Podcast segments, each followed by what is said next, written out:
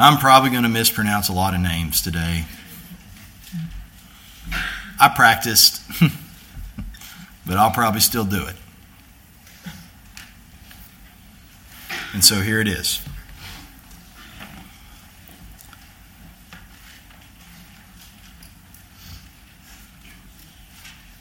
The book of the genealogy of Jesus Christ,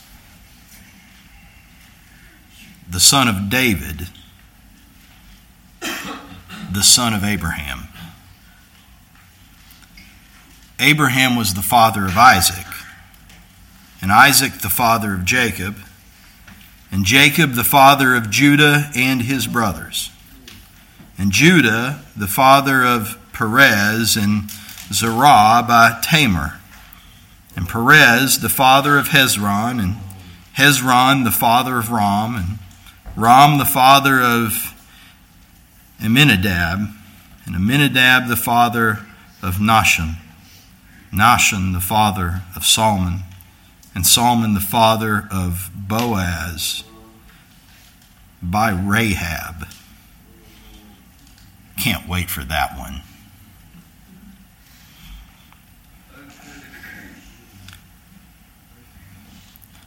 Boaz the father of Obed by Ruth, and Obed the father of Jesse, and Jesse the father of David the king. And David was the father of Solomon by the wife of Uriah, and Solomon the father of Rehoboam, and Rehoboam the father of Abijah, and Abijah the father of Asaph, and Asaph the father of Jehoshaphat, and Jehoshaphat the father of Joram, and Joram father of Uzziah, who I would point out to you was the king under whom Amos was preaching. We need to connect these things together in our minds.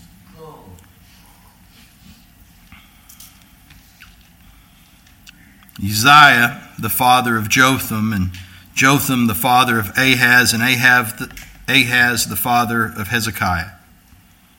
Hezekiah, the father of Manasseh, and Manasseh, the father of Amos, and Amos, the father of Josiah, and Josiah, the father of Jehoiachin and his brothers at the time of the deportation to Babylon.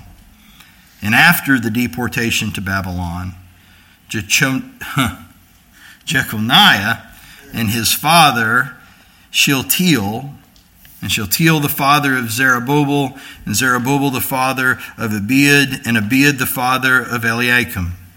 Eliakim the father of Azor, and Azor the father of Zadok, and Zadok the father of Achim, and Achim the father Eliud, and Eliud the father of Eleazar, and Eleazar the father of Matthan, and Matthan the father of Jacob, and Jacob the father of Joseph, the husband of Mary, of whom Jesus was born, who is called Christ.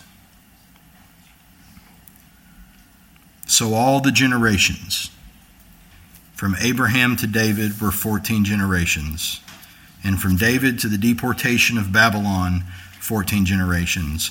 And from the deportation to Babylon to the Christ, 14 generations.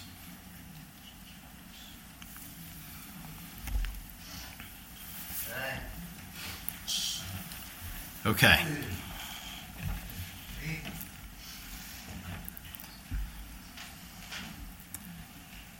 Let's play a game.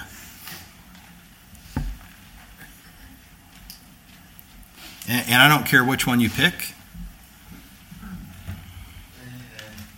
I don't care if you pick your paternal or your maternal, whichever one, whether it came from your father or your mother. What's your granddad's name?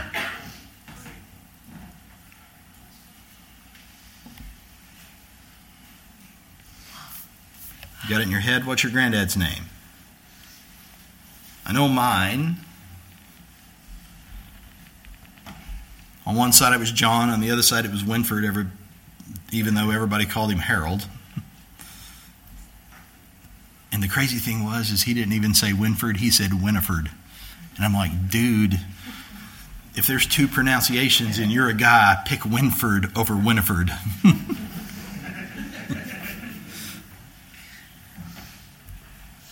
what was his dad's name? You know your great granddad's name?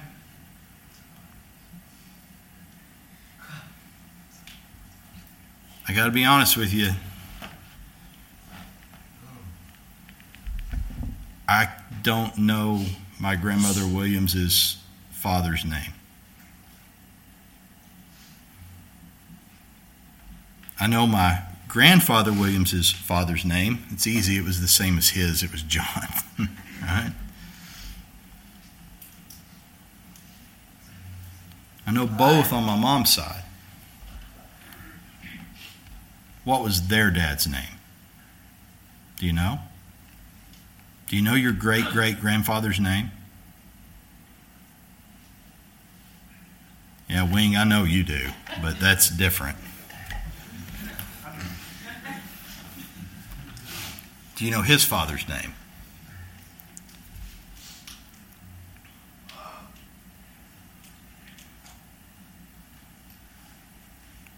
One before him? For 14 generations from the deportation, and 14 generations before that, to Abraham to whom the promise came?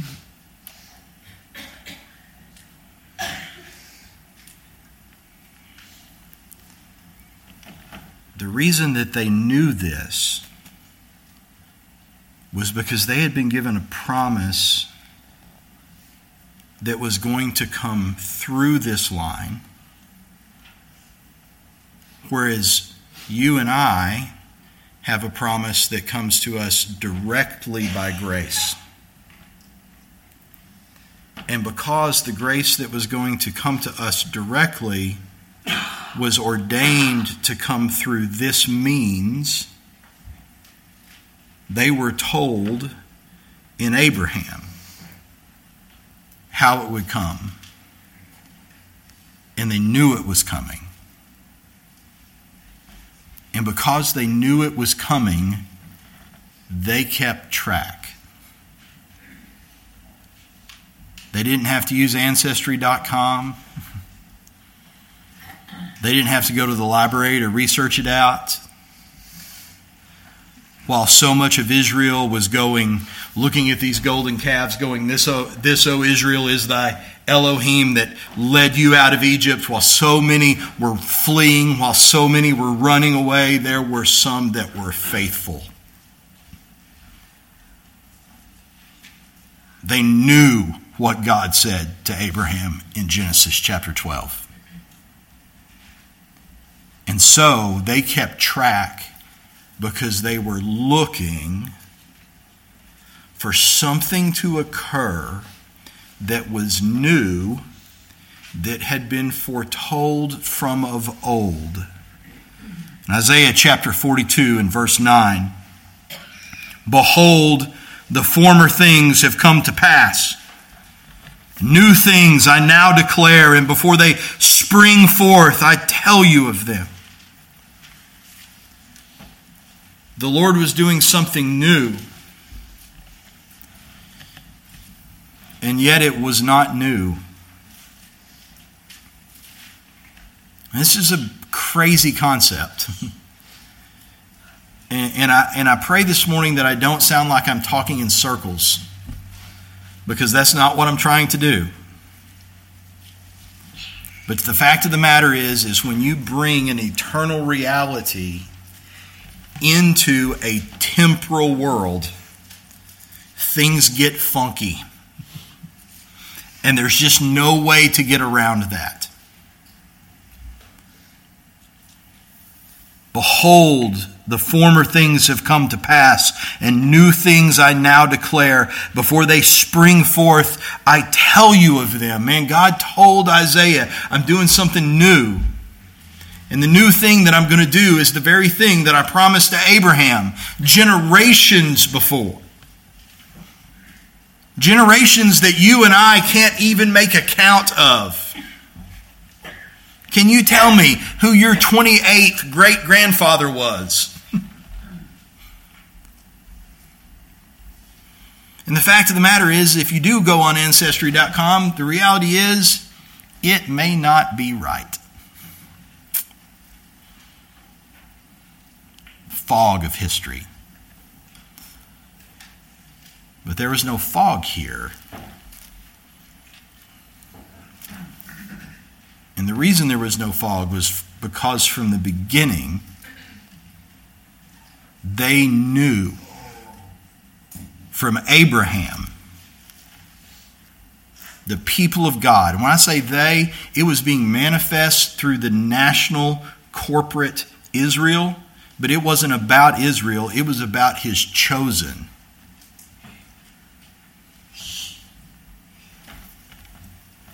They knew that the future of humanity hung on the promise they had been given. So they kept track. There was something new he was going to do. And yet, this new thing was as far from being new as new could possibly be. In the list here is David the king and his son Solomon. In the book of Ecclesiastes, in chapter 1, so if you, you know, Ecclesiastes not real popular, right? If you, if you can find Proverbs, it's just to the right. Solomon, the wisest man other than Christ to ever live, wrote this.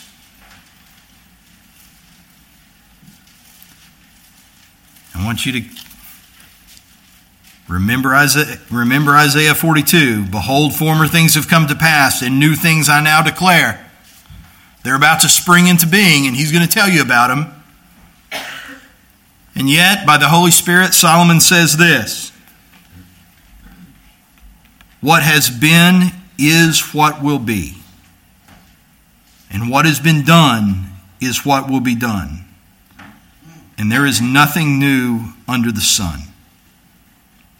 Is there a thing of which it is said, See, this is new? It has been already in the ages before us.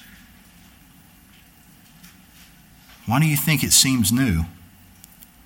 Here's why there is no remembrance of former things, nor will there be any remembrance of later things yet to be done among those who come after.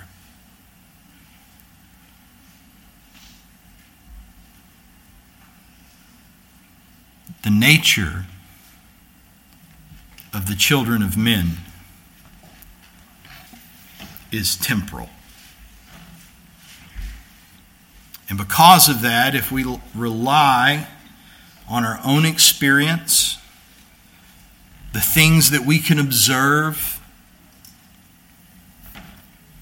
then we will be destined to live in a bubble that reaches back as many generations as the last generation that is alive can still remember.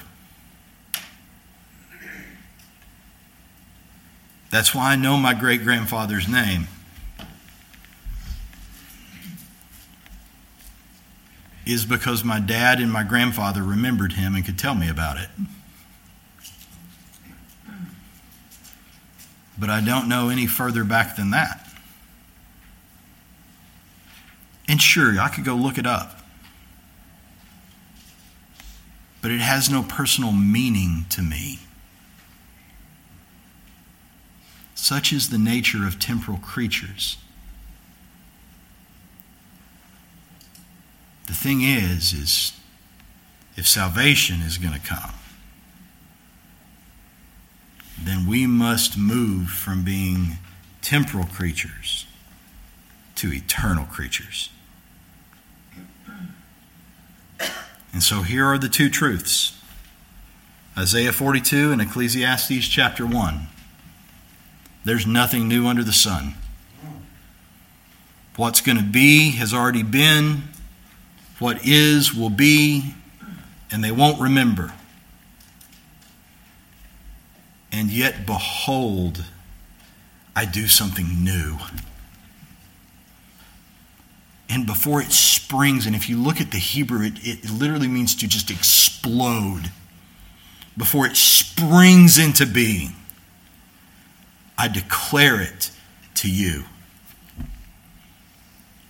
These people had been holding on to a promise that God made to Abraham in Genesis chapter 12. Man, we, we go to we go to Philadelphia or Washington D.C. We look at all the old stuff at the founding of America. If you really want to get old, go to New Orleans because it's older than all of it. And we go look at this history. Man, that is nothing. In one verse in Matthew, we cover more time than this nation has ever even been populated.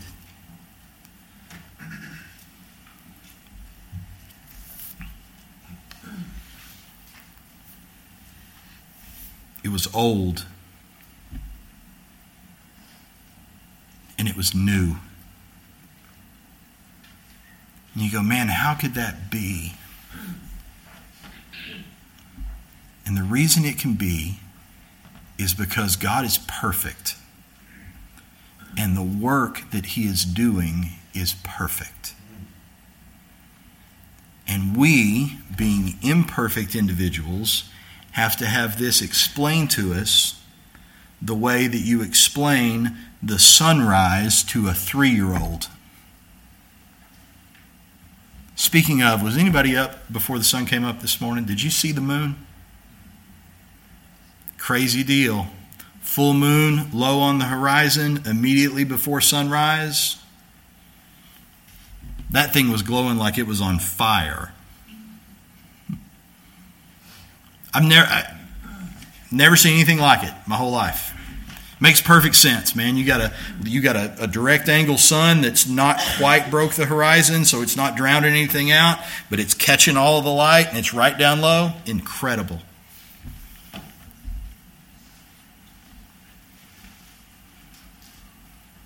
How is it? How is it that these things can be? They can be old and they can be new.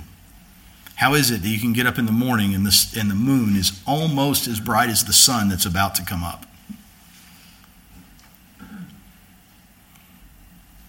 The reason it's possible is because we're finite and He is infinite.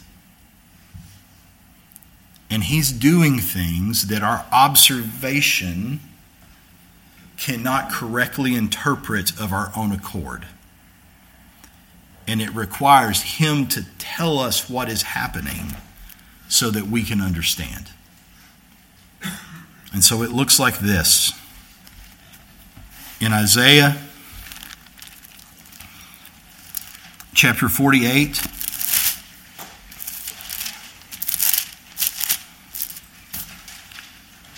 in verse 3, the new and the old what has always been will always be, and yet there are new things that are about to spring forth that I'm going to declare to you. It started with Abraham, it came to David, it came to the deportation. And here is the Christ. Verse 3 The former things I declared of old and they went out from my mouth, and I announced them. And then suddenly I did them, and they came to pass.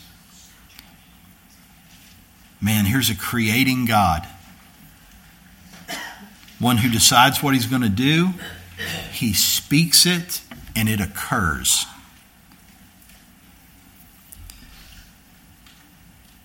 Now let's talk about men. Because I know that you are obstinate, and your neck is an iron sinew, and your forehead brass. Basically, because you're dense. Just you're hard headed. I mean, literally, that's what it means. You're hard headed. Your, your head's like iron, your forehead's like brass. Because I know this. Now, see, at that point in time, people want to get offended. Well, don't you think I'm intelligent enough to listen? Don't you think I'm smart enough to come along? Do you think I'm that hard-headed? The answer is is God says yes. That's men. Such is the nature of mankind. But here's the nature of God. Listen, you who are his people, and you who he is calling to be his people. Listen to what he says next.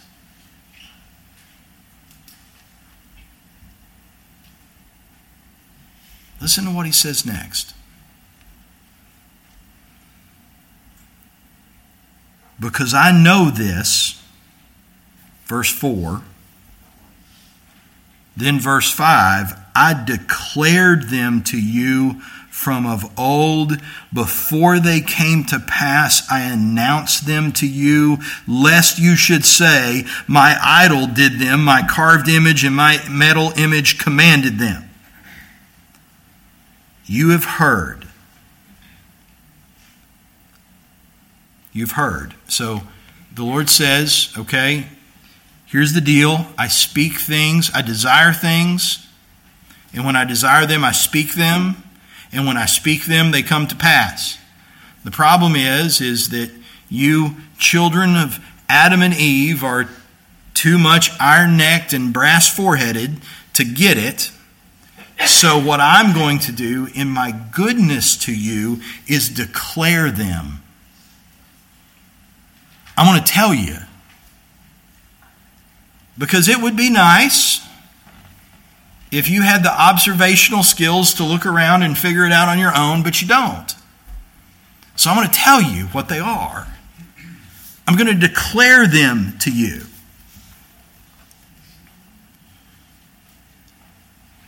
And then I'm going to do something even more than that.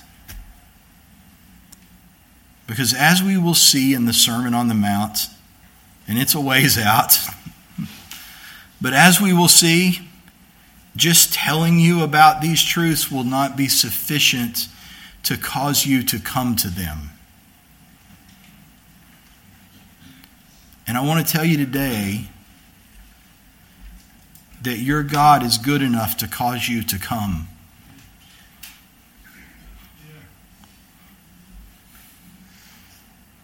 He is good enough to cause you to come.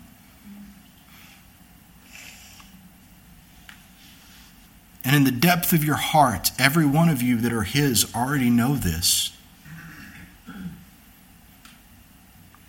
You're here because of Him. You're not here because a preacher gave a good enough sermon. You're not here because you were smart enough to make a good decision. Maybe the preacher preached a good sermon. Maybe you made a good decision, but that's not why. The reason you're here is because he was not satisfied to simply allow you to hear. He was going to do. Like, do you, you want to get like heavy theological about Isaiah right here? The context is a God who desires, speaks, and causes. Like, you want to get rough about it? I can do it. The context that cannot be denied is that this is a God who desires, speaks, and produces. And when men were obstinate, he told them what they could not see for themselves. And when hearing it, it did not produce the effect that he desired, then he caused the effect himself. I declared to them from of old. Before they came to pass, I announced them to you. He has been, the entire scripture screams about the coming of Jesus Christ. Lest you should say, My idol did them. And men today would think to themselves, Well, we don't have idols anymore. I mean, I've seen some in a museum. You know, you can go to the Museum of Antiquities in Israel, and they've got hundreds of idols of Baal and Ashtoreth and even a couple of Molech, which are very unfortunate. And you can go see the same things in the Smithsonian or whatever. We don't have idols anymore. Oh, friend. We certainly do.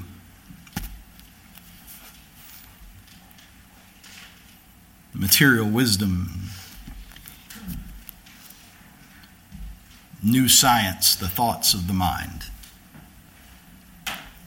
So, lest you should say that, and lest God should go to all of this trouble to desire, speak, create, inform,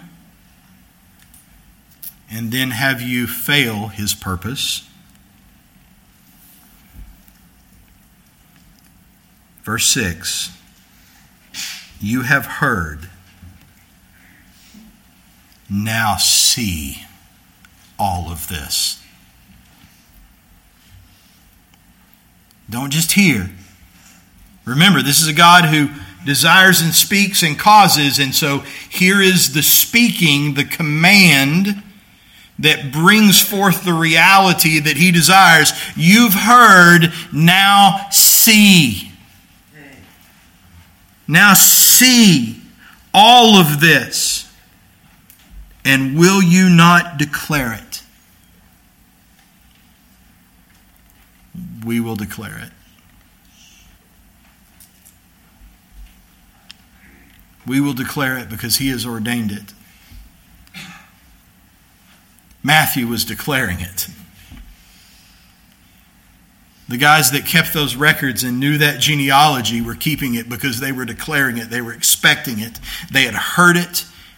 And as a matter of fact, as we'll see in just a second, they had actually already saw it. Because what's new is old.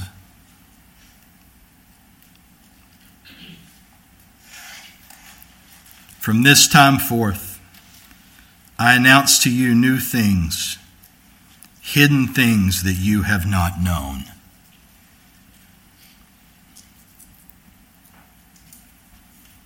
What a precious thing.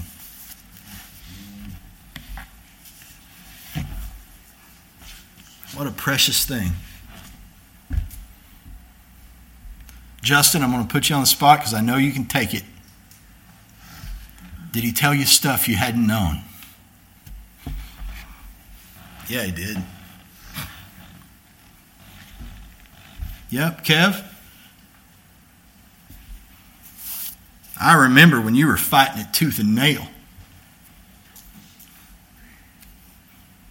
Did he tell you things you hadn't known?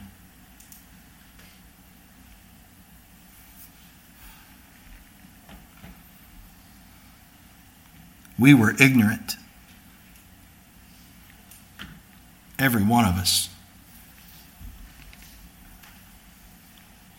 Some may still be. Man, if you are, I pray today that is the day that your ignorance is extinguished.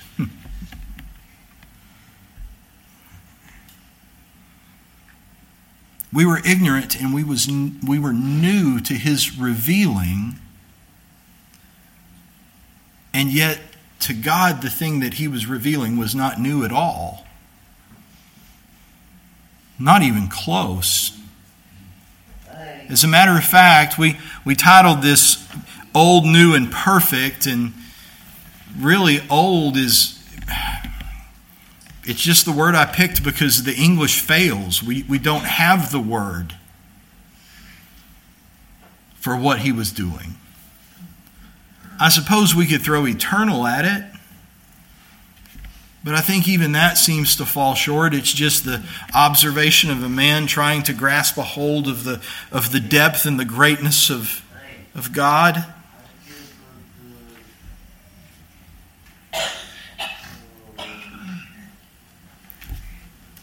The cross does not exist. And, and when we say the cross, I want to align that with the gospel. Okay, so we say the cross, we say the gospel, we're talking about the same thing. We're, we're diving into the gospel of Matthew. This gospel does not exist because you were in trouble. You exist so the gospel could be seen.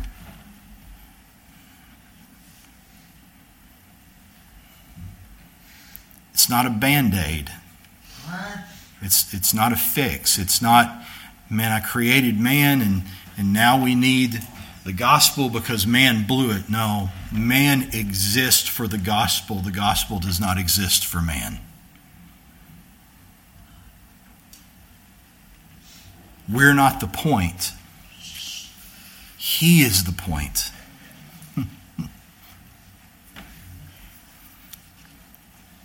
we were ignorant and so this thing is new to us, it's being revealed to us. But God was not.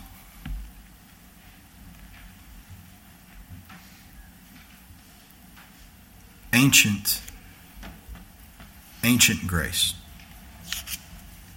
Therefore, let us not be obstinate. Let, it, let us not try to make this word of of Matthew come to us on our terms, but instead let us be open eared.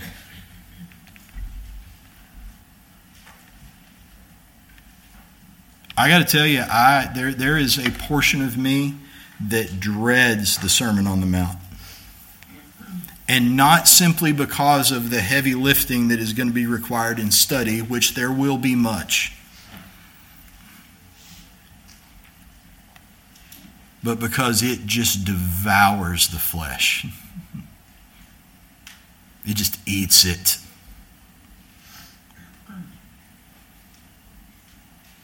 That's why I said, pick up your cross. Come to me and die.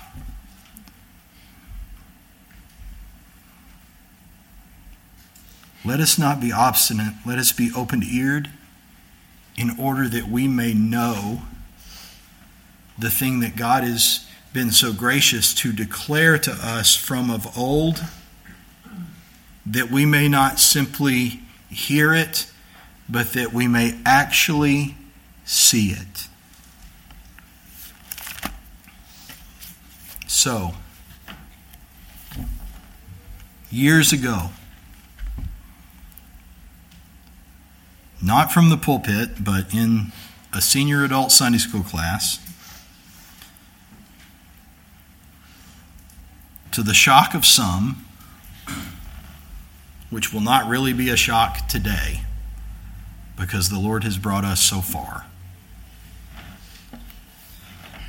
But this little page, this one that's not inspired, that says New Testament, that somehow divides us from the Old Testament, that somehow in Western Christianity we have divided this thing as though this is a relic of the past. And Amos is interesting for intellectual study, but not particularly applicable for the people of God today.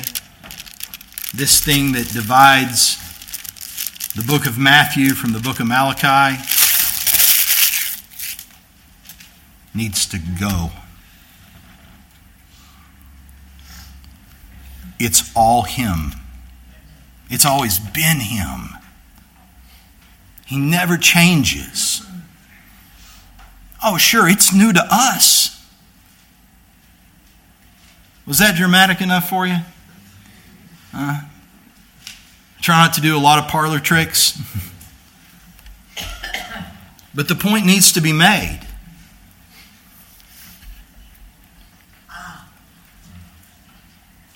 It was him before it was us. It was him before it was the angels. It was him before the concept of spatial displacement existed. It was just always him. It's always going to be him. And he is doing good things for his people. He's doing good things for his people. He promised them thousands of years before. And they believed it. They believed it.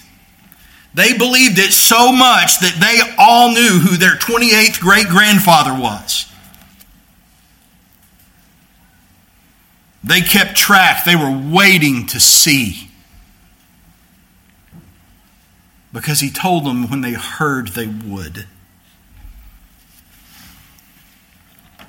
The book of the genealogy of Jesus Christ, the son of David the son of Abraham. So all the generations from Abraham to David were 14 generations, and from David to the deportation to Babylon, 14 generations, and from the deportation to Babylon to the Christ, 14 generations.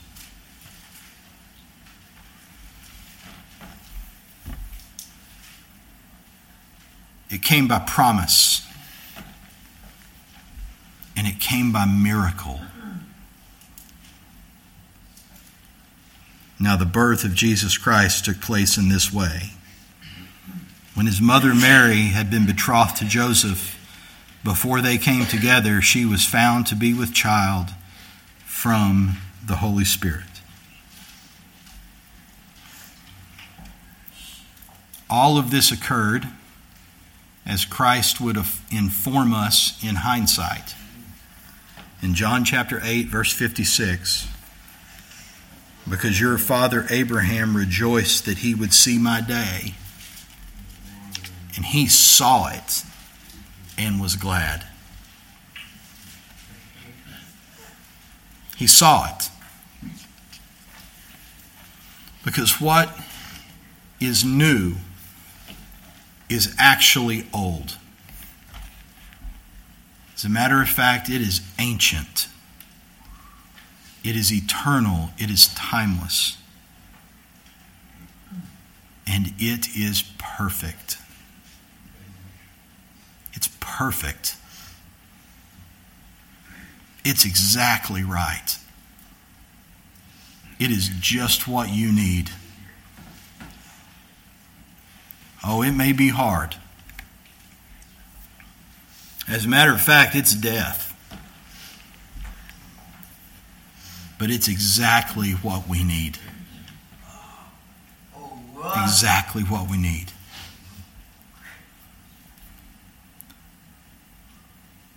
I don't know if this qualifies as dipping your toe in, but like I said, maybe we at least got our shoes off. Man,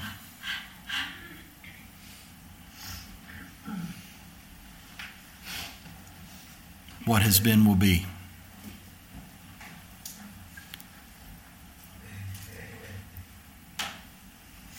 Be.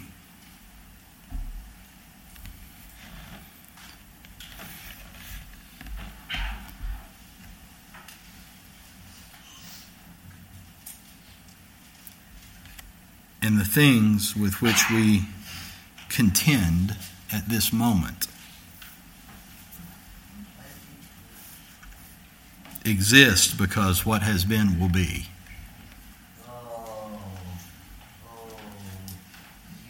And we will be successful in that contending because what has been will be.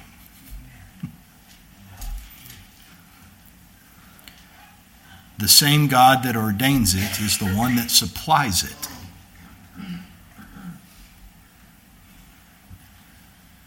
And, that, and that's something that, guys, that's something that, if I can be pastoral for just a moment, that's something that the church in America has not known for a long time, but is about to have to learn. Not that it needs to learn. It is going to, it is going to learn. And it's going to learn the difficult way, which is really how most good lessons are learned. The church in America is going to learn over the course of the next generation that the same God who ordains the difficulty is also the one that supplies the grace to be able to walk through it.